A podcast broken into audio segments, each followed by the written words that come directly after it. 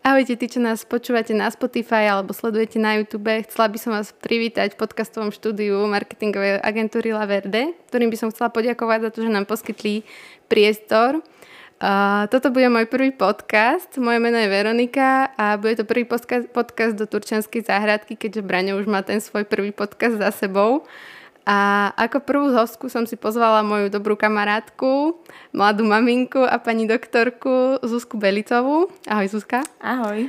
Chcela by som ťa teda tu na privítať a budeme sa so Zuzkou uh, trošku rozprávať, lebo ona okrem toho, že je maminka momentálne na materskej, tak je pani doktorka, ktorá robila v univerzitnej nemocnici v Martine na neonatológii, čiže na novorodeneckom oddelení, kde sme sa vlastne spolu aj spoznali, že sme chvíľu spolu robili. Škoda, že len chvíľu. Len chvíľu, ale tak možno niekedy. tak Zuzka, uh, chcela by som sa vlastne opýtať, že čo ťa priviedlo na medicínu a vlastne potom ďalej na neonatológiu. O, v prvom rade chcem pozdraviť všetkých poslucháčov, ahojte.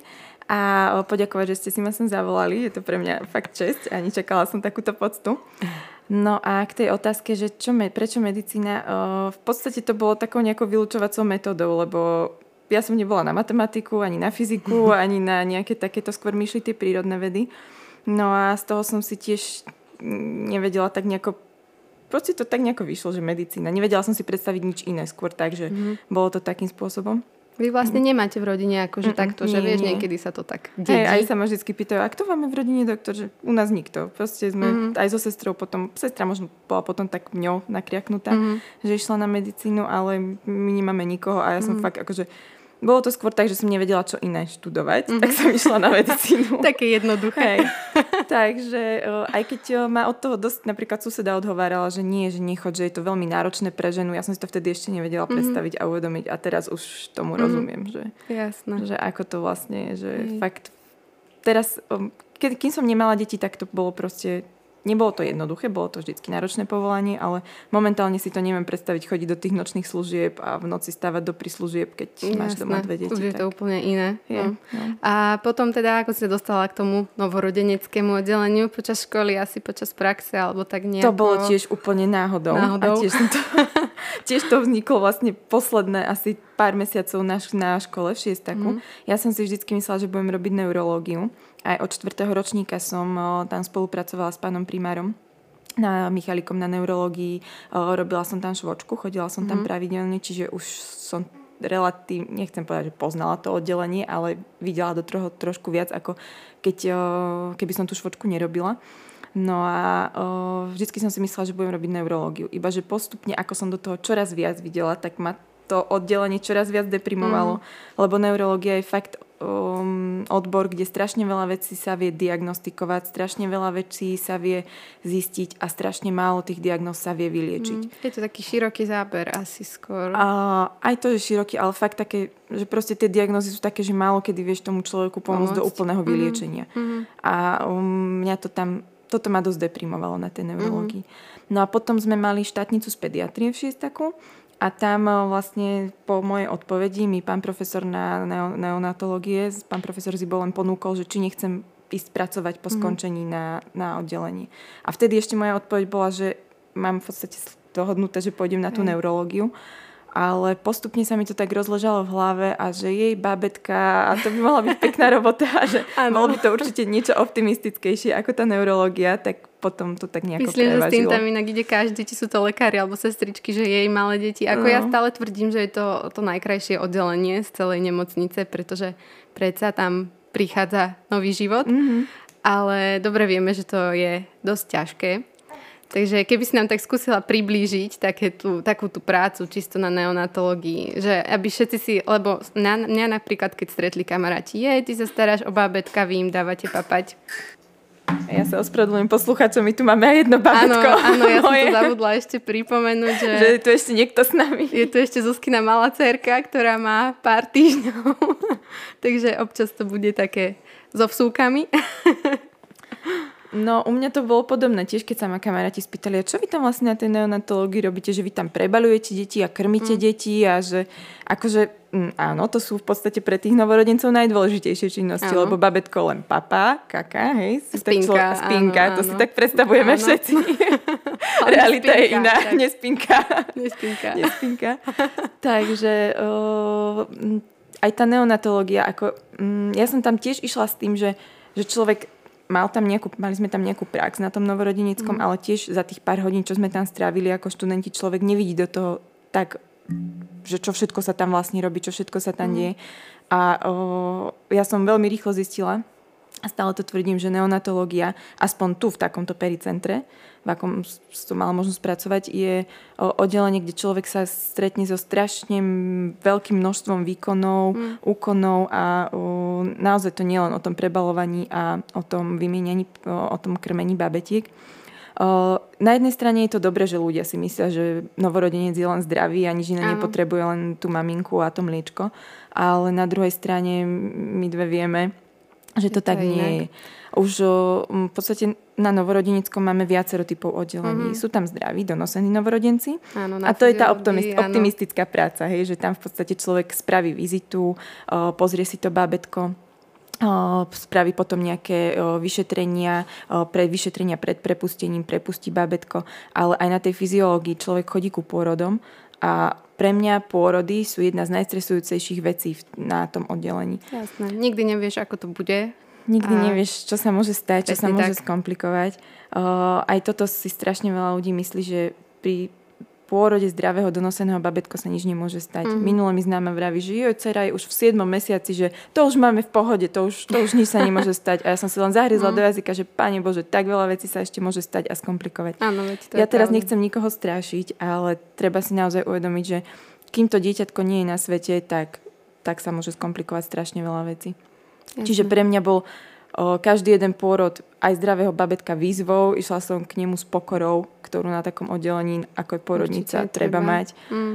A o, vždycky som si vydýchla, až keď som ho mala na tom našom observačnom pultíku prebalovacom a videla a som, že je v poriadku, v poriadku a že presne. dýcha a že začína byť rúžové a že kričí z plných pľúc.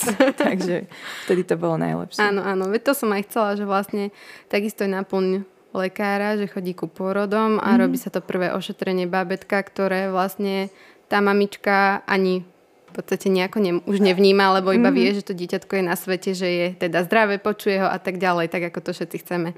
Samozrejme potom, ale ako si povedala, je viacej tých oddelení na novorodeneckom, čiže je tam ďalej jiska, takže mm-hmm. k tomu by sme mohli trošku, tam sú také babetka, ktoré sú buď donosené, ale majú nejaký problém, alebo teda už taký predčasne narodený, trošku narastený. Takže tam je to trošku o inom, mm. samozrejme. Tam, sú, tam sa takisto robia vizity, ale už uh, je tam skôr nejaká liečba a tak ďalej. Takže to už bolo zase trošku o inom. Aké si mala tam z toho pocity skôr? Uh, tam to bolo... Um, tam to bolo také stabilné. To bolo v podstate pre mňa najstabilnejšie oddelenie. Také podľa prechodné. Mňa. Hej, také prechodné. My sme mm. to volali, alebo to voláme, že to sú jas, to je už škôlka, že to Jasličky, už dieťatko pôjde domov. A JVSN, to sú jasličky, že tam musíme to babetko naozaj vypiplať Čiže tam to bolo také väčšinou najstabilnejšie. Tie detičky už nemali nejaké veľké komplikácie. Väčšinou sa doriešovali nejaké no, vyšetrenia, mm-hmm. nejaké konzília sa ešte robili. Tam v podstate bolo najdôležitejšie pre to dieťatko, aby sa zohralo s maminkou, lebo vtedy už sa na konci tej, ku koncu tej hospitalizácie mm. prijímala mamička zväčša, ak to bolo možné.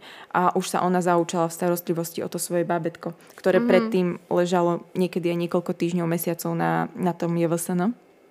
Čiže o, tá maminka sa zaučala v krmení, v prebaľovaní, o, väčšinou v reflexnom cvičení, v mm. masáži, v polohovaní. Čiže všetko toto tá maminka v, apli- v, da- v podávaní liekov, lebo väčšinou takéto detičky nešli domov len s tým, že majú o, vitamín D, ale viacero liekov. Áno. Takže um, Všetko Takže sa toto sa tam učili aj tie maminky. A maminky, pre nás bolo najdôležitejšie tam teda sledovať, že či je to dieťatko stabilné, či priberá na hmotnosti, ako papa, mm. ako prospieva, ako sa pohybuje, že či nemá nejaké o, patologické prejavy, poruchy tonusu alebo také nejaké mm. odchylky. No a spomenula si JVSN, či to je, aby sme uviedli, jednotka vysokošpecializovanej starostlivosti o novorodencov a tam sú teda takí tí najmenší, mm-hmm. také tie zázraky, ktoré prídu na svet. Takže tam je to plné inkubátorov, hadičiek o, mne, sa raz, mne sa raz kamarát smial, že preba, že vy to tu máte ako v teráriu, že samé tie inkubátory a tam... To ma ani nenapadlo nikdy. že vyhriate sú v podstate tam no, inkubátor je úžasný v tom, že udržuje teplotu Áno. a vlhkosť babetka tak, mm-hmm. aby bolo v ideálnom prostredí. Mm-hmm. Akože Ideálne prostredie je pre takého predčasne narodeného novorodenca maternica a my sa mu len snažíme prispôsobiť. Čiže aj tá vlhkosť v inkubátore, aj tá teplota musí byť taká, aby mu to vyhovovalo. Uh-huh. Niekedy sa rodičia desia toho, že dieťatko je v inkubátore. Uh-huh. Ja mhm. vždy vravím, že, že pre to dieťa je to momentálne najlepšie, kde môže byť nič iné lepšie preň momentálne nemáme, keď uh-huh. je už od tej maminky preč a je tam ideálna teplota, ideálna vlhkosť. V tom inkubátore je väčšinou dieťatko len v plienke. Čiže my vidíme celé to babetko, ako sa správa, ako sa hýbe, ako sa mu mení o, farba, lebo aj to ano. je pre nás dôležité. Či Všetky úkony sa v podstate hej. robia v inkubátore, že sa nemusí stále... Nemusí sa vyberať to dieťatko, tam sú len dvierka na ruky, ano. v podstate na ruky moje, lekárové, na ruky sestričky, aby sme mm. sa tam dostali. Čiže ten inkubátor je akože niečo fakt úžasné v Jasné. tomto smere. Je to taký kryt pre ňo, ako Ej. keby, aby bolo v bezpečí. Takže, no a na tom JVSN tam je tiež ako veľké množstvo mm, rozličných pacientov, akože to mm. spektrum diagnózy tam od tých predčasne narodených, extrémne nezrelých detičiek, potom sú to detičky o, septické s ťažkými infekciami, mm. s pneumotoraxami, staráme sa o chirurgických pacientov. Uh, takže na JVSN je naozaj široké spektrum pacientov. Jednak sú to tí predčasne narodení novorodenci, mm. jednak uh, detičky aj donosené, aj tie nezrelšie s infekciami. Potom sú to deti chirurgické, alebo pre, uh, chirurgickí pacienti po rôznych operačných zákrokoch, teda novorodenci po operačných zákrokoch. Potom sú to vrodené vývojové vady. A niekedy je to kombinácia všetkého. Všetkého že... možného, áno. Že aj, sa na to príde až časom, čo mm-hmm. vlastne všetko treba. Hej. Takže uh, pamätáš si aj také, také nejaké najmenšie dieťatko, taký najnižší týždeň tehotenstva, ktorý sa vlastne, kedy sa to babetko narodilo a zachránilo a tak ďalej, že fungovalo na tom JVSN?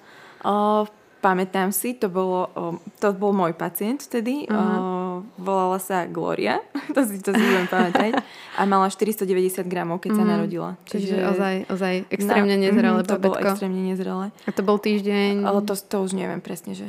Taký nejaký veľmi akože nízky určite. Možno 25, 24, Čiže 25. tá si pobudla na, no, na oddelení dosť dlho. Hej, Akože to mi niekedy tak, mm, mi príde až ľúto tých rodičov, lebo oni vlastne hneď po narodení sa pýtajú, že a nie že hneď či po narodení, ale či je v poriadku áno. a že ako dlho tu asi budeme, to je niečo, ja im vždy poviem, ja by som vám rada na to odpovedala, ale to by som musela mať kryštálovú guľu. Áno, áno. Lebo ten prípad je každý jeden individuálny, každý vždycky sa môže niečo skomplikovať a o, to, že sa dieťatko narodí predčasne a odžije si nejakých prvých pár dní, týždňov, mm. to neznamená, že ten priebeh hospitalizácie bude bezproblémový, až kým nepôjde domov. Jasne. Tam sa môže ešte XY veci skomplikovať počas tej hospitalizácie. Či už je to problémy s trávením a s črevami, lebo treba si uvedomiť, že všetko na tom novorodencovi je nezrelé. Rodičia vidia len proste, že to babetko je malé, že je drobné a že váži málo. A oni, pre nich je najdôležitejšou informáciou častokrát aj počas tej hospitalizácie, mm-hmm. že ako dieťatko priberá. Mm-hmm. A pri nás je to jedna z posledných dôležitých mm-hmm. informácií, pretože ak dieťatko priberá, tak to znamená, že je to super, ale že priberá, my nevieme čo túk, svaly, čo priberá Jasné. to dieťatko. Pre nás je najdôležitejšou informáciou, ako mu rastie hlava, mm-hmm. ako mu rastie obod hlavičky. Mm-hmm. Lebo vtedy vieme, že rastie mozog a že sa vlastne priberajú aj tie bielkoviny. Áno, áno.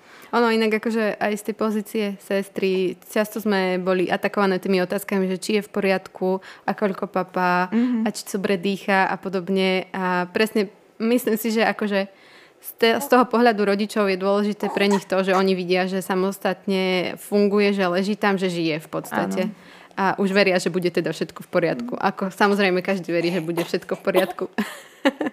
no ale môžeme sa teda dostať k tomu, aj si spomínala, že oni uh, takíto um, extrémne nedonosení uh, novorodenci alebo teda aj menšie bábetka dostávajú rôznu takúto podpornú liečbu Takže mali, mali sú závisláci na kofeíne, dalo by sa povedať. to možno veľa ľudí nevie, že na tom veľmi dlho fungujú. Mhm. Čiže tomu môžeš niečo, že ako to funguje? Hej, ja sa vždy smejem, že mamičky počas tehotenstva nepijú, nepijú kofeín, kávu, nepijú, ká, nepijú kávu, po narodení nepijú kávu, lebo dojčia a pritom my predčasniakom, predčasniatkám prvé, jeden z prvých liekov, čo dáme hneď, keď sa narodia, tak je kofeín. kofeín áno. Lebo kofeín je úžasný v tom, že nie len, že nabudí nás, ale mm. nabudí aj tie detičky, akože nie v takom zmysle, že by teraz mali problém zaspať. Hej. Áno, áno. Ale no, kofeín je úžasný v tom, že stimuluje dýchové centrum, mm. čiže pomáha tým dieťačko, detičkám samostatne dýchať, stimuluje kardiovaskulárne centrum mm. a zabraňuje apnoickým pauzám. Mm. Čiže ako náhle dieťatko má problémy s dýchaním v tom zmysle, že má výpadky v dýchaní dlhšie ako 20 sekundové, vtedy mm. hovoríme o apnoickej pauze a kofeín tomuto zabraňuje. Čiže mm-hmm. niekedy nielen predčasne narodením, ale aj detičkám o donoseným. Donoseným, áno, nemusí sa to stávať však len predčasne narodeným, ale majú väčšie riziko samozrejme. Takže ten kofeín, prepač, ten kofeín v podstate majú tí predčasniaci skoro počas celej hospitalizácie, potom už pred koncom hospitalizácie, mm-hmm. aby sme vedeli, že či to zvládnu v podstate aj bez neho, aby nešli s tým kofeínom aj domov. Jasne. Ale kofeín určite ako... To nemusí... Doma už bude piť potom mamička Hej, to kávu už bude mama piť a už kávu. bude dostávať určitú dávku. Hej, tak môj najväčší problém je teraz, je koľko kávy je ešte znesiteľné, aby to bolo v pohode. Ale no, nemusia sa bať maminky ani počas tehotenstva piť ten kofeín Jasné. akože piť kávu, lebo akože tie výskumy naozaj ukazujú, že pokiaľ si dáme tie naše dve slovenské preská, čo áno. sú...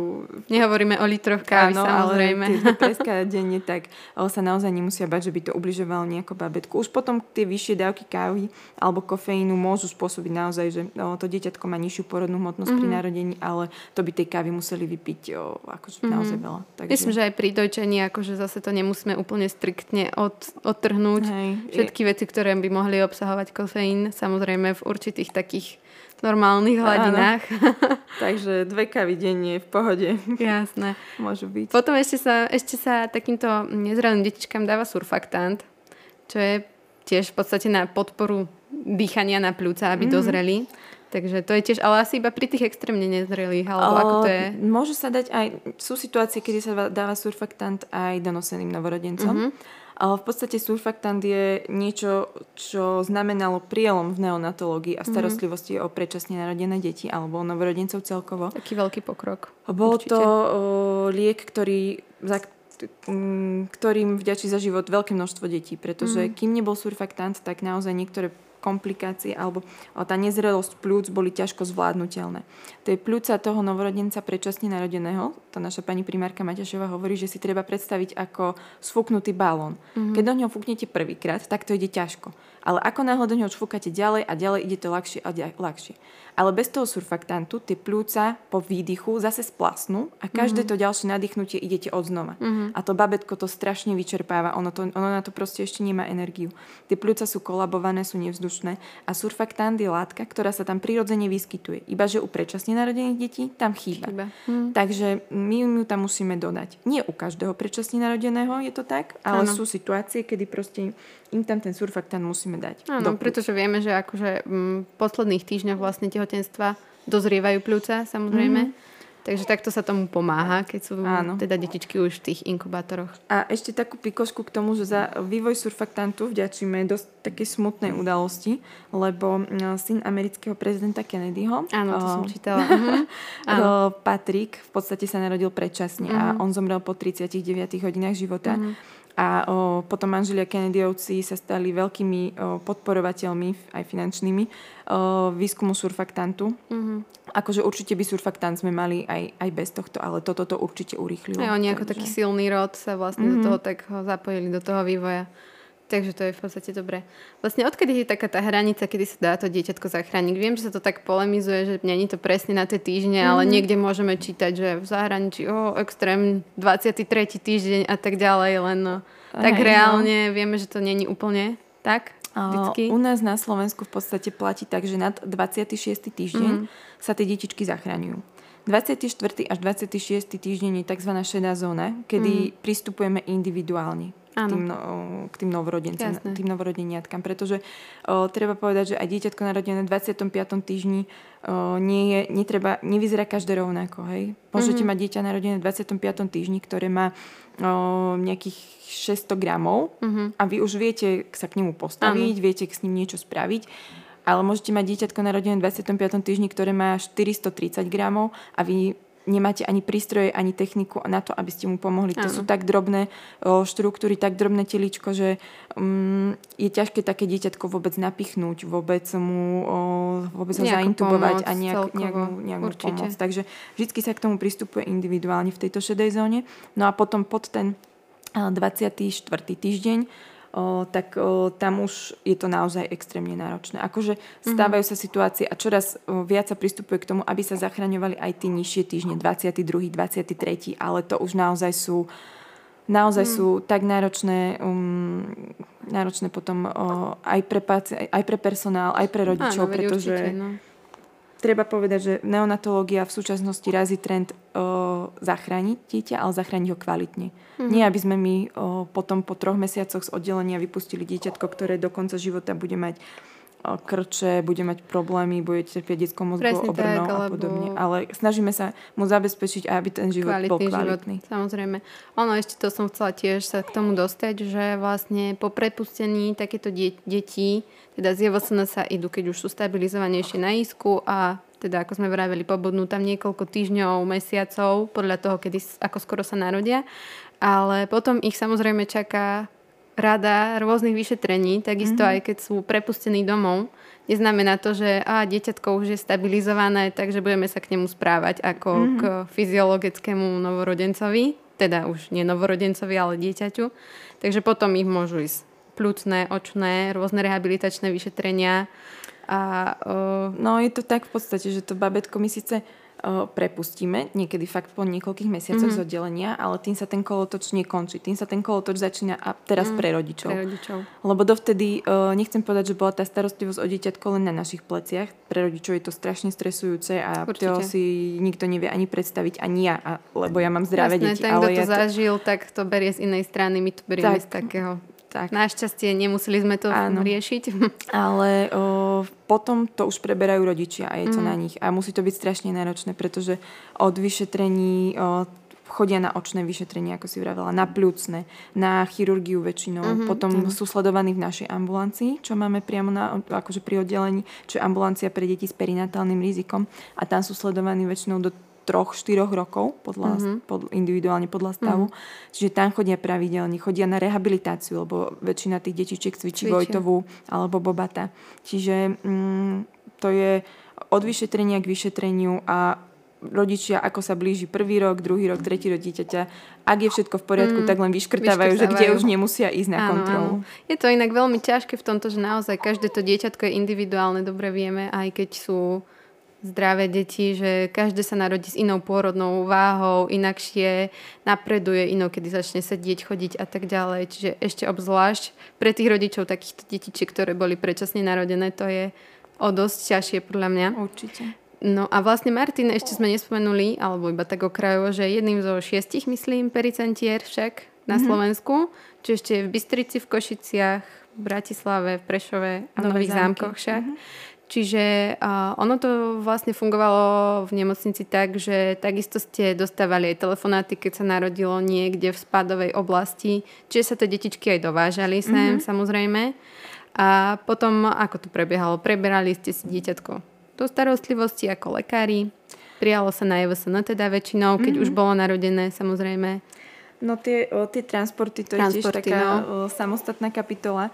O, v podstate... No, vlastne aj ty si chodila na transporty My však. fungujeme ako spadová mhm. nemocnica mm-hmm. pre Severné Slovensko. Mm-hmm. Čiže ako náhle sa narodilo nejaké pre, buď predčasne narodené alebo aj donosené dieťatko s nejakým kom, nejakou komplikáciou, mm-hmm. o, napríklad v Čaci, v Trstenej, Dolný Kubín a podobne, tak mm-hmm. vtedy sme my išli na výjazd a o, mali sme transportný inkubátor a vlastne mali sme tým transportný, kde bola vždy sestra z nášho oddelenia, lekár z nášho oddelenia a o, doviezli sme dieťatko, vystabilizovali sme ho tam na oddelení a doviezli sme ho k nám a vlastne mm-hmm. potom ho rodičia chodili pozerať. Pozerať, čiže ono tak... A bolo u nás až do prepustenia. Do prepustenia, väčšinou. to, že väčšinou mm-hmm. sa už nevracalo naspäť do tej spadovej nemocnice, áno. Potom už sa pre, prijali tie mamičky ako mm-hmm. sme vraveli, ku tej starostlivosti ako sprevádzajúce osoby a vlastne už sa starali oni. Tak. Takže ono to bolo zase také trošku o inom. Mm-hmm. Nie je to taká bežná starostlivosť, keď po porode je dieťatko hneď pri maminke. Hneď pri maminke, alebo je to vlastne baby-friendly hospital. Ako. Mm-hmm. Čiže sú babetka väčšinou pri maminkách. Mm, tak, akože v Martine to tak funguje, aby sme to uviedli tak, ako to má byť. A uh, tomto je to také o dosť zložitejšie, určite aj keď majú doma ešte ďalšie deti a tak ďalej, aby, aby to nejako fungovalo Sklopili, samozrejme. No je to potom náročné, lebo o, ako ideálne je, keď to dieťatko má materské mlieko, oni ho potom nosia, máme tam mrazničky, kde ho majú zamrazené, dávame im ho. Čiže o, ak má maminka, aj maminka predčasne narodeného babetka môže mať dostatok mlieka, môže... Áno, áno, to je... O, to je akože tá laktácia sa tam môže rozbehnúť. Mm-hmm. No a o, ešte k tým transportom, že aj to napríklad, ja si teraz neviem predstaviť, že keby som mala na takéto transporty chodiť. Keďže máš doma dve deti. Mám doma dve deti, lebo tie transporty fungovali tak, že mali sme 24-hodinové príslužby, mm-hmm. že máme a že koľkokrát v noci mi o druhej zavolali a že príde pre teba sanitka, ideš do Trstenej alebo ideš na Jasné. celodenný transport do Bratislavy a podobne. Mm. Takže o, tie transporty sú zaujímavé. O, vždycky to človeka aj celkovo služby nočné podľa mňa človeka najviac naučia tie služby, lebo je tam koľkokrát odkázaný, nechcem povedať sám na seba, vždycky máš nejakého kamaráta na telefóne v podobe nášho pána profesora ano. alebo pani primárky, ale... A pokiaľ o, nemusíš, tak samozrejme. O, tiež si rozmyslíš, či mu zavoláš o tretí v noci. tak. A o, vždycky je proste v tých službách sa človek naučil, naučil najviac. No. Určite, no.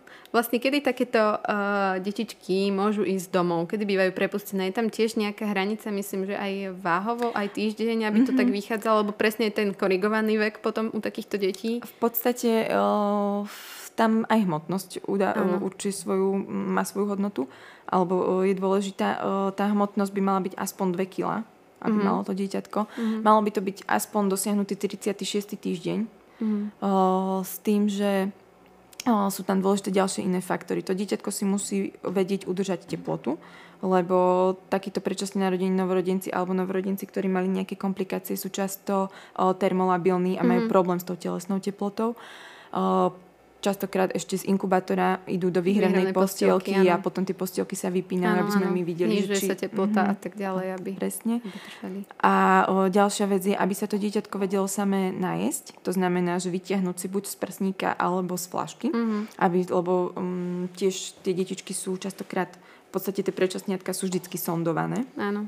Uh, a aby to dieťatko nemalo problémy s dýchaním, aby nemalo tie apnoické pauzy, aby sa maminka nemusela proste v noci celý, celú noc napriek tomu, že má monitor dýchu, aby nemusela celú noc stať nad postielkou a pozerať sa, či to či babetko dýcha. Samozrejme.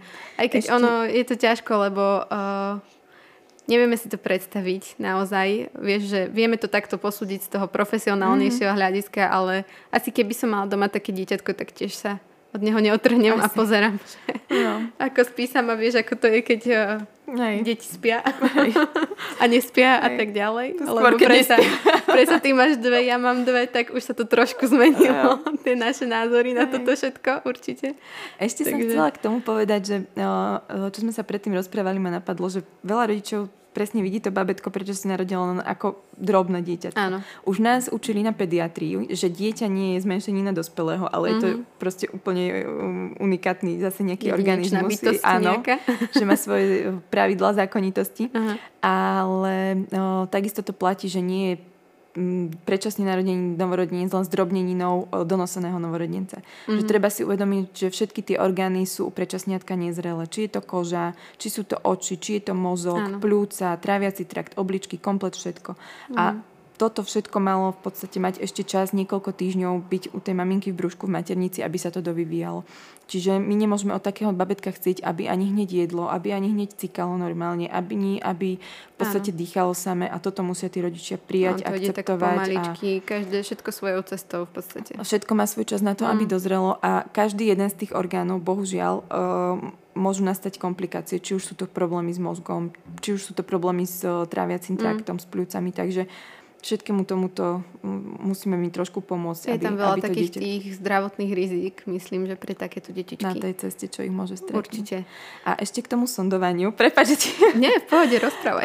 ešte k tomu sondovaniu, tak, alebo k tomu papa, jedeniu u novorodencov, tak všetci sme zvyknutí proste, že babetko sa lačno Na papa, prisaje a áno. na papa, tak u tých predčasniatok to tiež tak neplatí, lebo v podstate saci a prehltací reflex sa vyvíjajú v nejakom 34. 33. týždni tehotenstva. A keď sa dieťatko narodí v 24. tak ono Jasné, tých ešte 10 tie... týždňov je tam dosť veľký Áno. rozdiel minimálne. Teda Takže v akože- podstate všetky tie detičky, keď už začnú jesť, tak o, majú zavedenú sondu do žalúdka a tie dávočky sú, sú to ozaj minipidi dávočky zo začiatku, to je niekedy mililiter, tak, no. mililiter a pol, 2 mililitre a postupne vlastne stúpame s tou dávkou. Čiže to sa aj maminky možno nemusia báť takýchto detičiek, ktoré ešte sú če- čerstvo po porode, že ozaj Toho sa im spustí mliečko mm-hmm. a oh, doniesla som iba 10 ml. A to má to dieťa na dva dní, dobre, že presne nie? tak. Tak. Potom doma, keď bude jesť po stovkách, tak Hej. to už bude niečo inou. Hej, hej, takže fakt tých prvých pár klapiek, na, kvapiek na začiatok mu úplne stačí. Áno, áno. Inak to je tiež také, že vlastne keď... Mm, veľakrát si pamätám, keď prišla maminka pozrieť prvýkrát bábetko a um, tešila sa, samozrejme videla, že žije, ale potom prišiel taký ten šok, že preboha toľko hadičiek, toľko všetkých možných káblikov, no. všetko to tu pípa, všetko tu svieti, stále tam pobehuje sestrička, Stále ktorá niečo pridáva a vypína a zapína. Takže toto je asi dosť také stresujúce. Určite sa stretávala aj s tým, že ste museli tých rodičov tak nejako pozbudiť, ukľudniť hlavne, aby oni boli v poriadku, Určite, pretože to no. dieťatko to vieme, že deti to vycítia, hlavne od mamičiek, Hej. ako, ako sa k tomu postavia. Takže... Koľkokrát sa mi stalo, že som sa rozprávala s maminkou po porode a snažila sa jej vysvetliť mm-hmm. a povedať, že akože na ten prvý krát, keď tam príde k tomu inkubátoru, tak nemôžeme toho rodiča zahltiť, Zahltiť. veľkým množstvom Mhm. informácií, mm-hmm. lebo on aj tak vás nepočúva. Proste pozera na to svoje babetko a je v šoku. Tie informácie sa Hej. dávkujú postupne. Potom koľkokrát vy aj niečo poviete a oni vám povedia na druhý deň, ale toto sme nevedeli, ale toto... Áno, to ale to, sa nedá, to sa nedá no. zazlievať, lebo No. to je taký šok a stres pre tých rodičov, že Mhm. oni sa s tým musia najprv vysporiadať. Ja som si koľkokrát tak vravela, že, že ja by som asi tak revala pri tom inkubátore a že oni sa len pozerajú a nič nehovoria. A potom to sa mi koľkokrát no. stalo, že som prišla, išla potom z oddelenia a stretla som ich na chodbe a sedeli Áno. tam zrútení na lavičke a plakali. rodičia. musia, vieš, možno je to tak, že sa chcú tak udržať, vnímať, aby Hej, bolo a všetko potom sa akože, tak, no. alebo koľkokrát, a to obdivujem na tých mamách, sú proste silné pri tom inkubátore, proste si to tam odstoja, chodia každý deň a potom plačú doma, keď ich to babetko Určite. nevidí. Takže Áno, áno, je to tak podľa mňa, lebo uh, chcú byť silné aj pred personálom samozrejme, Mhm. aby vedeli sme, že všetko to zvládnu a tak ďalej. Takže je to také. No ale na druhej strane je zase taká tá pekná stránka, lebo často sa stávalo, že chodili tie predčasne narodené detičky pozerať Hej. nás do nemocnice na Hej, hej. oddelenie, ukázať sa, ako narastli, ako, ako behajú, ako proste sú v poriadku. Hej, to bolo vždy také zadozučinenie, keď prišli a Pane Bože, že toto je malá No. no. Natáša, alebo Hej, toto je tá... ten- Malý ten Janko, chlap. Joško Áno, a tak ďalej, samozrejme. Hej. Hlavne také tie ozaj, ktoré si veľa, Tak, no. veľa pamätáme. Že... Vytrpeli a fakt, že tie No. detičky si vedia bohužiaľ vytrpieť, ale to bolo na tej práci také fakt pekné, že potom prišli Mhm. a videli ste, že chodia tie deti, že rozprávajú, že, že sú z nich... Lebo ono je to už taká, uh, dá sa povedať, že komunita potom, lebo to dieťatko je tam naozaj niekoľko týždňov, mesiacov. Ja napríklad z tej pozície sestry som to tak zase brala, že áno, každý deň ho mám na rukách, keď som v práci, že už poznáš tých rodičov, už presne vieš, kto chce, tá nechce rúžové oblečenie, lebo je aj iná farba Hej. a tak ďalej. Hej, toto musíš tak otočiť. Čiže naozaj je to potom také pekné, keď prišli a ukázali sa, že aký, ako narastli. Hej. Čiže uh, v tomto je to také zase pekné. Je Hej. naozaj veľa takých prípadov, ktoré, ktoré sú v poriadku, chvala Bohu. No, našťastie. A uh, vlastne mohli by sme sa dostať aj k tomu, že tomuto pomáha aj dosť to občianske združenie Malíček, ktoré podporuje rodiny s predčasne narodenými deťmi. Mhm. Robia aj rôzne akcie. Áno, v podstate A-. Malíček je nezisková organizácia, organizácia, a áno. myslím si, že robia pre o, v prvom rade pre rodičov, aj pre predčasniatka obrovskú robotu, Mhm. ale o, v, to, že združujú rodičov tých predčasne narodených detí a že si tým tí rodičia môžu vymieňať skúsenosti, názory, podporovať sa a byť oporou jeden druhému Áno. a rozprávať si tie svoje pozitívne príbehy, tak myslím si, že to dodáva veľkú odvahu a mm, energiu aj tým rodičom, ktorým sa práve narodil predčasne narodené Áno, áno, podľa mňa pre takých je to najdôležitejšie, že, že vidia, že ten pokrok môže naozaj a že bude teda, Mhm. že sa to dá Takže to je Hej. také pekné. A vlastne vy máte ako neonatológia v Martine aj facebookovú stránku, áno. ktorú ty v podstate spravuješ, ak sa nemýlim stále. Áno, áno stále. Stíhaš. A už menej. Už, už, už predtým som dávala viac tých príspevkov, no teraz už ako sa narodila aj Natálka, tak je to také, že... Áno. No. Ale tak uh, vlastne na podklade čoho to vzniklo? Akože bola, bolo to na nejaké, že ľudia ste dopytovali, alebo... My sme o tom viackrát hovorili s pánom profesorom, že či by sme niečo takéto nespravili, ale vždycky, že, a, že na čo, alebo že nevidel v tom on nejaký až tak zmysel. Mm-hmm. Ale potom dva roky, už to budú vyše dvoch rokov mm-hmm. dozadu uh, sa organizovala akcia Zázračný beh a ano. to bolo vlastne na to, aby sa uh, vytvorilo povedomie o predčasne narodených deťoch a o neonatológii. To bolo v Martine, to bolo v Martine, sa bežalo. Uh, hej, to bolo na jeseň pred 2019 a my sme vtedy tú akciu chceli nejako spropagovať. Čiže uh, aj kvôli tomu sme vytvorili mm-hmm. tú facebookovú stránku, aby sa to prezdielalo a mm-hmm. aby sa to dostalo do, do povedomia, povedomia čo najväčšieho množstva ľudí. No a odvtedy sme tam začali vlastne, ako skončila akcia, tak o, zázračný beh, tak sme začali pridávať fotky z toho, potom sa nám začali ožívať rodičia, ja som tam začala nejaké príspevky ano, ano. písať, no a už to má nejakých 4,5 tisíc sledovateľov na Facebooku. Je to super, lebo aj napríklad veľa mojich kamarátiek, ktoré čakajú bábetko, ktoré už majú, alebo teda sú tehotné, tak vždy som im odporúčila, mm-hmm. že pozrite si túto stránku, tam je všetko o tom, ako sa starať o pupček, ako dieťatko rastie, vidí a tak ďalej. Takže myslím, že v tom je to super. A práve, že sa mi páči to, že sa to rozbehlo tým smerom, že tam sami ľudia pridávajú, alebo teda posielajú mm-hmm. ti fotky Áno, tých hej. malých babetiek, hej, hej, ktoré vždy. už oslavujú nejaké narodeniny a tak ďalej. Hej, to vždy, keď príde nejaká fotka, že je, že ako už vyrastlo toto. Hej, hej, Lebo koľkokrát v podstate, však ja som tam tiež robila 6 rokov, čiže mm. ja už som tiež videla, ako niektoré tie deti z mojich pacientov narastli. Takže no, bolo to vždycky tak, keď príde nejaká takáto fotka alebo nejaké takéto fotky, tak to poteší aj mňa. Verím, že aj celý náš personál, lebo um, kebyže to chodilo niekomu do správy, tak to tí ľudia nevidia. A myslím si, že to hlavne motivuje o ďalších rodičov, ktoré ešte majú predčasniatka na oddelení, že vedia z nich výraz takýto šikovný, určite, šikovný malý určite ľudia. je to taká, taká podpora zase z tej inej strany. Mm. A, no a môžeme ešte spomenúť aj to, že vlastne na oddelení, ako si vravela pán profesor a pani primárka, a, sú kapacity, dá sa povedať. Mm-hmm. Vydávajú aj nejaké publikácie, knižky, ktoré sú nielen pre tú odbor, odbornú verejnosť, ale takisto myslím, že sa dostanú aj tak, akože uh, narodili sme sa nezrelí a tak ďalej, ktoré možno pomôžu aj takýmto rodičom. Mm-hmm. Uh, zrovna knižka Narodili sme sa nezreli, tak uh, tá bola uh, pre pediatrov. Pre pediatrov. Uh, to bola pre, do, pre lekárov, lebo častokrát akože my tu máme tých ako veľa, ale pretože je to pericentrum, ale keď mm. sa takéto dieťatko dostane, nechcem povedať, že do hornej dolnej, ale Áno, keď tak ho je tam jedno. tak no. ho má možno pani doktorka jedno také v obvode mm-hmm. alebo dve. Mm-hmm. A o, tiež možno má niekedy dilemu, že, že očkovať už takéto babetko teraz, alebo počkať, alebo o, kam poslať takéto s takýmto problémom dieťatko na aké vyšetrenie, že už ešte to mám ja sledovať, alebo mm-hmm. už to mhm. patrí odborníkovi. O, a čo s tou novorodeneckou žltačkou predčasniatka. Takže o, ako Jasne, bola to publikácia určite, no. tak to hlavne. A ešte keď sme hovorili o knižkách, tak okrem toho, že teda sa píšu publikácie, tak sa aj učí u nás, ano, lebo patríme vlastne k, k fakulte, jesenej lekárskej fakulte. Na univerzitná nemocnice, čiže sa vyučuje. Takže máme aj študentov na oddelení. No a tiež aj my vlastne ako lekári učíme aj zahraničných, aj slovenských študentov, takže ano. niekedy je to tam, no teraz už v tejto koronadobe to už je tých to, študentov býva menej a že je to inak prebieha tá výučba. To som ja už nezažila, lebo ja som vlastne na materskej, takže ano, ano. to ani presne neviem ako. Ano. Ale o, bolo to niekedy no, chaotické to sklbiť to dokopy, že aj na tom oddelení, na tom... Zrazu veľa na, ľudí tam hej, bolo.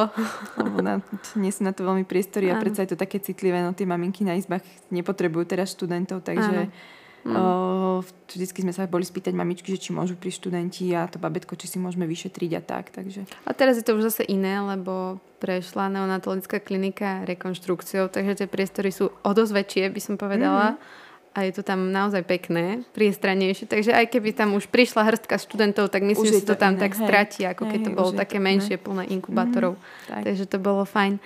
No a keď to takto vidíš teraz doma, že máš predsa doma dve deti a mala si predtým v práci x detí, čo ti to ako keby uh, dalo, alebo pomohlo ti to, keď si bola tehotná, že si vedela predsa, do čoho ideš, alebo skôr to bolo také stresujúcejšie, lebo tohto som sa aj ja celkom obávala, lebo mm. videli sme, zažili sme tam kadečo a predsa myslíš na to všetko, že bude v poriadku, že to bude Hej. dobre samozrejme, ale tak ako si to brala ty v podstate z tohto hľadiska? No, čo sa mňa týka, tak ja som si to tehotenstvo prvé absolútne neužila, mm. lebo ja som bola celý čas v strese. Ako netvrdím, že neužila vôbec, ale nebolo to také, že, že jej som tehotná, že všetko bude v poriadku a človek vidí stále, že čo sa môže stať. Ja po každom vyšetreniu ginekologa som si vravila, pane Bože, dobre, takúto diagnozu mm. už mať nebudeme.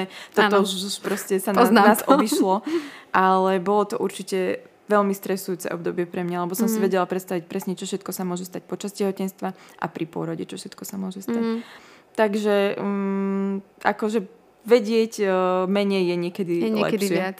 Ale zase myslím, že v takom tom, keď už sa to dieťatko narodí a presne vieš, že spustí sa mliečko, viem ho prebaliť, viem to dieťatko chytiť. Zase... To hej, toto som zase si myslím, že to aj v veľa ľudí vravilo, že bože, aká si pokojná, kľudná, že hej, lebo tak hej. toto, toto, akože je tam tá zručnosť, že človek ho fakt vie chytiť, prebaliť a toto, ale predsa len je to zase tvoje dieťa a Máš ho doma 24 hodín, ano, už to nie je také, že si v robote a po 8 hodinách ideš domov a pustíš si Netflix alebo čo. Ale... Nikdy si sa tak nepozerala, keď sa maličký uh, Peťko, keď sa narodil, že ako dieťa v robote, že Hej. prebaliť, položiť. Mm, nie, tak je to, je to iné. Je to, iné to, to sa nedá porovnať. Aj všetci, že, že a ty máš takú pohodu, že vieš čo s ním, no ale keď ti doma plače, neviem už ako dlho a už ho máš XY hodín na rukách no. a len skáčeš na tej fidlopte, tak už je to tiež dosť jedno, či si neonatológ alebo kominár alebo čo. Jasné. Ale... Poznám to, ja som to tiež vravela, že niekedy uh, tie sa deti v robote bolo uh, viac, väčší kľud ako mm. jedno doma, hlavne keď to bolo bábetko a plače a nevieš čo presne, mm. takže už vyskúša všetko možné. Aj. Takže v tomto je to iné. No ale vidíš sa v takejto profesii v podstate aj o pár rokov, akože bavili sme sa o tom, že tie transporty nočné a tak ďalej, kým sú to deti malé, tak samozrejme, ale tak akože myslím celkovo pri tej neonatológii alebo pre mňa je to úžasná robota, ja by som si vedela predstaviť robiť to celý život, mm-hmm. len ja si teraz neviem reálne predstaviť, ako sa ja budem pozerať na chorých novorodencov. Pre mňa mm-hmm. je to tak stresujúce teraz mm. momentálne s tým, že už mám aj ja svoje deti a ano. tak si to strašne zosobňujem na seba, lebo si hneď predstavím moje dieťa v tej úlohe a že čo by sa mu mohlo stať mm. a mm. že keby takto sa trápilo, trpelo, takže o, myslím si, že, mm, že to bola pre mňa väčšia, nechcem povedať pohoda, ale veľa vecí som si až tak o, nebrala mm-hmm. osobne, ako, ako by si budem teraz. Mm-hmm. A ďalšia vec je, že keď sa ma niekto spýta, že, že ako to tam môžeš robiť a ako môžeš robiť takúto robotu, že keď Pri vidíš, ako tie deti, mm-hmm. ako sa trápia a tí rodičia, tak ja som im vždy povedala, že ja na to nemyslím, keď prídem domov, veď ja by som sa zbláznila. Áno, to sa nedá. To no. sa nedá. To je, keby som si mala predstavovať každé jedno to dieťatko večer pred spaním, ako sa tam trápi v tom inkubátore a čo všetko mu je a Jasné, to už to je tá druhá, druhá vec. Hej, hej. Nedá. Ako zase počula som aj také názory, budeš to brať inakšie, keď budeš mať svoje deti a tak ďalej, že často sa tí mm-hmm. rodičia pýtali, keď, keď nám tak radíte, vy máte svoje deti a predsa ani ani ty sme vtedy deti nemali. Hej. Takže zase v tomto to je možno z inej stránky, ale presne tak aj ja by som mm-hmm. asi skôr bola taká, že pre Boha, aby sa to nestalo nám, mm. alebo tak, vieš. Hej, že... ako človek sa vždy snažil byť empatický v tej práci, mm. ale myslím si, že až teraz by som skutočne vedela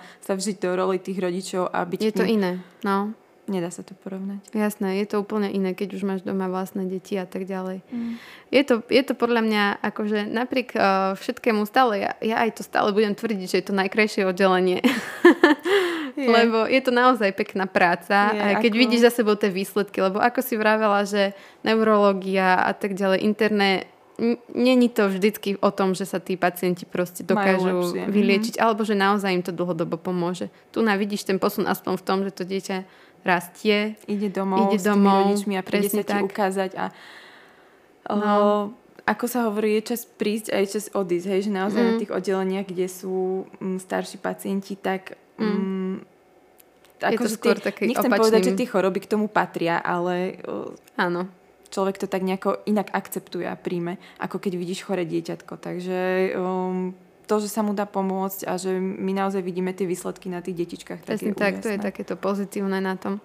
No ale mohli by sme sa ešte dostať aj uh, k tým pôrodom predčasne narodených detí. Často to není tak, lebo uh, dobre vieme, že pôrod má nejaký svoj vývoj, buď sa mu dopomôže, keď je uh, neskôr, že dieťatku sa nechce ísť na svet a prenáša sa, alebo teda pri spontánnom porode cisársky rez a tak ďalej. Ale pri mm-hmm. tých predčasných narodených deťoch nie je to vždy tak, že sa ten pôrod spustí sám. Mm-hmm Často je tam buď nejaký dôvod zdravotný, buď zo strany mamičky, alebo teda dieťatka, aby sa zachránilo. Mm-hmm. Takže tam sa to potom, ako to prebieha? No v podstate najčastejšou príčinou predčasného pôrodu uh, je infekcia. Vtedy mm-hmm. sa ten pôrod rozbohne, rozbehne, rozbehne sám. sám áno. Najčastejšie je to tak, že začne otekať plodová voda predčasne a uh, potom sa snažíme ten, alebo ginekologovia sa snažia ten pôrod ešte udržať, aby mm. sa to mhm. nerozbehlo, no ale už keď sa to rozbehne, tak niekedy už sa to rieši, no, to nezachráň, nie, nie zastaví.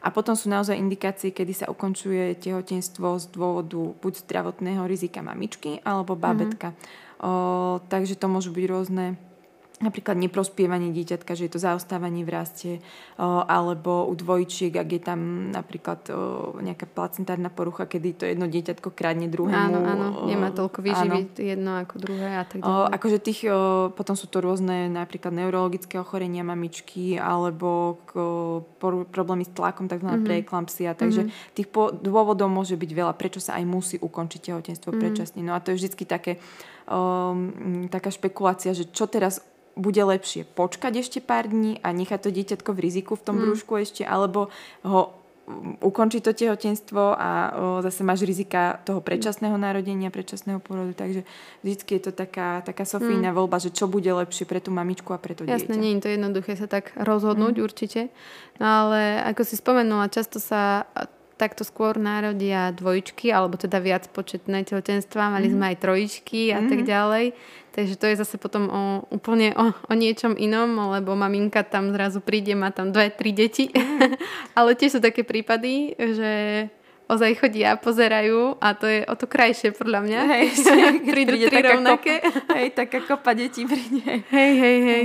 no. Takže to je zase, zase taká iná stránka toho, že hej. keď je viacej detičiek. Tak je to, ale väčšinou sú teda asi predčasné porody u, u viac početných, myslím. Akože m, málo kedy sa podarí donosiť maminke donosiť, no lebo naozaj to telo a tá maternica nie je na to uspôsobené, aby tam viac tých detičiek rastlo až do toho 40. týždňa. To mm. sú mhm. naozaj rarity. A myslím, že boli tri najviac Martinečí, bolo Ja si pamätám, možno, že predtým, hej, ako sme robili, ale ja si pamätám trojčky. Tri boli však, mm-hmm. hej. Ja si pamätám trojčky. hej. hej, hej, hej. No. Ešte k tým pôrodom Som chcela povedať, že častokrát mňa napríklad ako neonatologa teraz zaraža, alebo vždy zaražalo, že ako mamičky rozmýšľajú a rodičia do pôrodu proste. Vyberajú mm-hmm. si koľkokrát ginekológa, vyberajú si pôrodnicu, áno, áno. riešia, že akým spôsobom budú rodiť, že dobre, že nie, že či môžu dovanie, alebo či je tam taká fidlopta a akej polohe im umožnia rodiť. Mm. A ako keby sa pre nich to tým pôrodom skončilo. Mm. Ale mne sa nikdy nestalo, že by si rodičia zisťovali, aký neonatológie, alebo aká starostlivosť neonatologická je na oddelení. To je pravda Pritom inak. koľkokrát sa môže práve skomplikovať niečo s tým dieťatkom po narodení mm-hmm. a nikdy sa mi nestalo, že a koľkokrát aj pri zdravých donosených detičkách sme mm. museli to dieťatko resuscitovať. My o tom síce informujeme rodičia, ale oni sa zákonite idú poďakovať ginekologom, tam mm, to Jasné. väčšinou končí a my neonatologovia ostávame tak väčšinou v úzadí ako takí tichí ľudia, čo tam tak chodia po oddelení a vlastne zachraňujú im deti. A... Hej, lebo oni to vidia v podstate iba pri tom porode, lebo mm-hmm. to same, same o sebe je dosť uh, taký stresu, zážitok. Áno, že tá maminka sa vtedy, akože nechcem povedať, že sú, sú, sústredí na seba, ale má dosť čo robiť áno, so sebou, má dosť čo robiť však so to sebou. vieme. Jasné, ale, každý to inak prežíva. Nechcem to zazlievať, len chcem, aby si uvedomili, že naozaj aj tá neonatologická starostlivosť aj v iných nemocniciach treba myslieť na to, že nielen tá fidlopta na pôrodnici je dôležitá, Samozrejme. ale aj to neonatologické oddelenie a vybavenie mm. je dôležité na to, aby tá hospitalizácia prebehla bez problémov. Áno, áno, veď každý má nejakú predstavu, mm, akože každá, každá žena, čo je tehotná, má nejakú predstavu o tom, presne ako ten pôrod bude prebiehať, ako by chcela.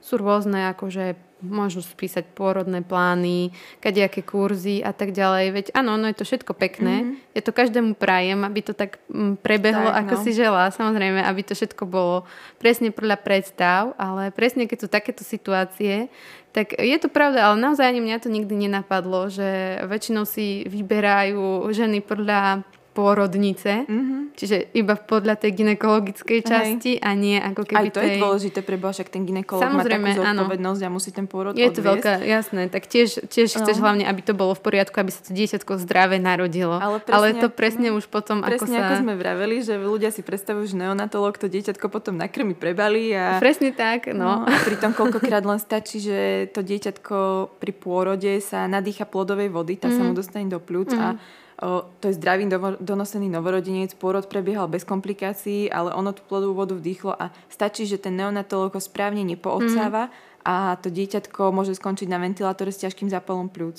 Toto je taká vec, na ktorú už ľudia ako by nechcú myslieť, že vlastne sa narodí v poriadku, takže bude v poriadku a týmto hasne a po troch dňoch idem domov. a potom pôjdem k pediatrovi a tak ďalej, už sa to bude. Takže jasné, no. Ale aké to bolo napríklad pre teba, keď si prvýkrát takéto, ak si to pamätáš, že išla si ku pôrodu, keď si začínala tam robiť a vedela si, že to, mm, alebo a nemusela si ani vedieť, keď už o tom hovoríme, že môže to byť aj donosené bábetko mm-hmm. teda, ale že sa niečo skomplikovalo. Vieš, že niekto by, preboha, čo mám robiť? Vieš, že to v tom momente urobiť presne nemôžeš. No. Akože prvú takú resuscitáciu alebo kriesenie, alebo resuscitáciu, no, to, nechcem, to, nechcem to nazvať resuscitáciu, lebo niekedy naozaj stačí to dieťatko len vystimulovať hej, a trošku ho pozdraždiť, po, postlačať, trošku, hej, trošku ho predýchať a ano. ono sa potom naštartuje, rozbehne, hej, rozbehne sa. všetko. Čiže my k tým prvým pôrodom, kým sa človek zabehne na tej pôrodnej sále, tak sme vždy chodili mm-hmm. so, s kolegom služobne starším. Čiže prvú takúto um, stabilizáciu som zažila, keď tam bola kolegyňa. Hej, mm-hmm. takže, a to sestrička, väčšinou vy už vidíte, že keď sa niečo pri tom pôrode ide uh, akože uberá zlým smerom, ano. tak vtedy už vidíte proste, že tam príde aj starší ginekológ a že už, že už sa to rieši. Už sa to rieši. A mm. vtedy uh, ten mladší neonatolog, služobne mladší si aj volá staršieho, proste mm. aby tam bol niekto nebol niekto, kto robí pol roka, hej. Jasné, aby sme uviedli, že to tam akože není, že teraz poďte mi všetci pomôcť, hej. ale je to už ako keby, že už sa to dá Áno. očakávať, hej. takže... Ale koľkokrát sa stane, že dieťatko sa narodí a zrazu sestrička alebo sestra ho berie, novorodenická sestra berie babetko z ginekologického boxu a berie ho na, ten náš, na tej našej miestnosti neonatologickej. A koľkokrát len príde a že není dobre, nedýcha proste. A vtedy mm-hmm. mm, proste, ako určite to chce aj povahu človeka na to, aby sa vedel zachovať v takej situácii. Sú to všetko nacvičené úkony. Vy viete, čo máte zobrať do ruky, viete, čo máte tej sestre povedať, sestra vie, čo má robiť. Čiže vy musíte byť aj so sestričkou zohratý tým a musíte vedieť presne, čo máte robiť. Ďalšia sestra, ak je tam teda ten služobný mladší kolega, tak uh, hneď sa proste volá buď pani primárka, alebo pán ano. profesor, mm-hmm. alebo niekto, kto, aby tam prišiel. Ak je to v službe, koľkokrát že sa mi to stalo v službe, že už ja som bola ten lískový lekár, ktorý mal mm-hmm. na mhm. starosti, tak vy musíte vedieť zorganizovať organizovať ten personál tak, aby všetko aby klapalo ako hodinky. všetko a tak ďalej. Čiže ak som vedela, že to bude pôrod predčasne narodeného babetka, prístroje museli byť nachystané ano, pred ano. pôrodom, ja som si všetko prekontrolovala, povedala som, nachystáme toto, toto, toto Častokrát som ani nemusela hovoriť, lebo tie sestry sú už tak zabehnuté. Áno, inak to tam, som chcela povedať, že, že... musíme pochváliť aj sestričky v tomto, v tomto smere, lebo častokrát už mm, samé bez a, eh, nejakého ča, popudu lekára. Že častokrát myslia ešte pred lekárom a už majú niečo pripravené, hej, poviem, hej, že ventilátor nachystáme, už máme dobre všetko vybavené. To je aj na porodnej sále, myslím, tak. že automaticky mm-hmm. sa začalo stimulovať to babetko, keď už len to, alebo odsávať. Ja som bola tak. takto prekvapená na jednej uh, praxi vo Viedni, sme mali také cvičenia, kde sme práve s týmto surfaktantom robili mm-hmm. a ja som bola zvyknutá, že keď intubujem dieťa a ja dám len takto ruku, takže sestra mi automaticky podá to, čo má, vieš, do ruky. A ja som tam tú ruku takto dala a tá sestrička, čo tam bola z tej Viedne, tá sa na mňa pozerala a nevedela, čo má robiť. ma ťapnúť, hey. ale... Takže je to, bolo to také, že o, naozaj s tými hej, sestrami hej, sme boli... Už sa to zohrá, zohrá tak, že je to iné. A predsa musíš tam mať všetko po ruke nachystané no, a tak ďalej, aby hej. to išlo jedno A ďalšia zase vec je, že čo nás učil profesor, a to sa snažím aplikovať aj doma pri mojich deťoch, že treba zachovávať chladnú hlavu, že nikomu ano. nikdy nepomohlo, keď bol v strese. Ten stres koľkokrát potom príde na človeka neskôr a ja koľkokrát, keď odchádzam od takejto resuscitácie, tak proste roztrasené nohy a koľkokrát si aj mm. od nervov, že mi vypadne slzička, lebo je to naozaj stres. Ale no, v tej situácii treba zachovať chladnú hlavu a treba, aby tam bol jeden veliteľ, ktorý presne hovorí ľuďom, čo, má, čo, má čo robiť. majú robiť. A mm-hmm. potom sú aj tí ľudia kľudní, mm-hmm. relatívne pokojní a robia to tak, ako majú, lebo tým tie úlohy zadeliš. Áno. Čiže aj toto je dôležité. To si ja pamätám tiež akože z toho pohľadu sestry, napríklad keď som tam bola prvé razy, keď som sa zaučala na porodnej sále a tak ďalej, že predsa len pri tých už aj len pri cisárskom alebo čo, musíš sa obliecť, musíš zobrať to bábetko a tak ďalej. Čiže to bolo úplne niečo iné, ale vždycky tam bola aj sestra nejaká, staršia, ktorá vedela a takisto aj lekár, ktorý keď už tak myslím, že všetci ste boli v pohode a pomáhali, keď niekto prišiel nový akože e, v tomto smere. Hej. Že aby to všetko išlo tak, ako má. Toto som no presne chcela vraviť, že aj to nám vždy vral profesor, že neznepriateľte si sestry, že tie vám koľkokrát zachránia, zachránia No, to je pravda. Bola to pravda, lebo uh, ja ako taký neskúsený lekár, keď som nastúpila Aha. na novorodenecké, ja som vedela všetko o novorodeneckej žltačke, o, o neviem, o, o screeningoch, o Naučené Abgarovej skóre, všetky vedomosti. A potom ťa zrazu maminka na izbe zaskočí tým, že kedy treba babetku strihať nechty. Vieš, tak to ja som zostala vyvalená, no tak pozerám na sestričku, ja som sa tvárila, že počúvam, že, nie, že som nerozumela. No, a sestrička, a sestrička odpovedala, takže ano, ano. také ako veci zo života, to, to sa človek naučí tam postupne. Tak väčšinou to bolo pri tých vizitách aktivitách na tej fyziológii, že e, predsa keď chodí lekár so sestrou po izbách a, a vyšetruje babetka, tak tam väčšinou prídu také tie otázky, že tá mamička aj z tej mojej stránky to viem tak posúdiť, keď som ležala teda po porode, že o, to suseda na izbe už len čakala, kedy akože príde tá vizita, aby mm. teraz mohla zahltiť otázkami všetkých. Hej. Takže vtedy prišli na rad také tie otázky ozaj, že nevieš ako o nechto a, no. a podobne. Hej. Hej, to Takže je. je to také, väčšinou také tie ako ošetrovať pupočník a tak ďalej. Ale mm. toto všetko sa môžete dozvedieť aj na facebookovej stránke. tam to máte aj Hej. znázornené, aj popísané. Myslím, že, že je Máme to tam veľmi... aj prvé ošetrenie vysvetlené, aj screeningy sú tam nahovorené videá, aj o predčasne narodených detičkách sú tam videá. Áno. Potom tam máme o, naozaj ako ošetrovať pupočný pahýľ a také rôzne zaujímavosti, pikošky, čo by ľudí mohli zaujímať. Mm. Takže na Facebooku nájdete toho veľa a myslím, že to, z, tej, z tohto pohľadu aj veľa užitočného či už babetko máte, alebo len čakáte. Dalo by sa to tak povedať. No a ešte nám povedz takto možno na záver, lebo už neviem, čo by sme ešte také eh, zaujímavé, aby to bolo pre poslucháčov a divákov. Aby sme ich nenudili. Nenudili, tak eh, nejakú vtipnú príhodu určite sa ti stalo toho veľa. veľa sme toho zažili, ale také niečo. Bolo čo by... toho dosť, ale uh, také, alebo možno také dve mám, že sme kázali maminke, aby nosila teda mliečko a ona dole z toho automatu na kávu no. vypila kávu a do toho si od, kelimka odstriekala mlieko a. Jasné, všetko musí byť sterilné vo fľašiach Takže toto bolo. Čo sa teda ešte také stalo, že na to sme boli v nočnej a prišla som ku pôrodu, lebo mm, nie vždy sa chodím pozerať aj na pôrod, mm-hmm. väčšinou si tam chystám buď si skúšam ventilátor, že či funguje a zapínam si prístroj a tak. Fonendoskop chystám a podobné veci. Ale o, niekedy sa idem pozrieť. A teda to bolo v noci, asi o druhej v noci som prišla na pôrodnú sálu, maminka tam rodila a bola, tam, bola som tam ja, bola tam naša sestrička, myslím, že Veronika Bondorová, tá tiež mm-hmm. vyzerá dosť mlado. Mm-hmm. A o, bol tam o, o, ešte jeden kolega z ginekológie, ktorý tiež Jež, nie je zrovna, o, akože nevyzerá staro. A tá mamička tak na nás pozerá len medzi tými kontrakciami na nás troch a že, že ona si neprijala študentov pri pôrode.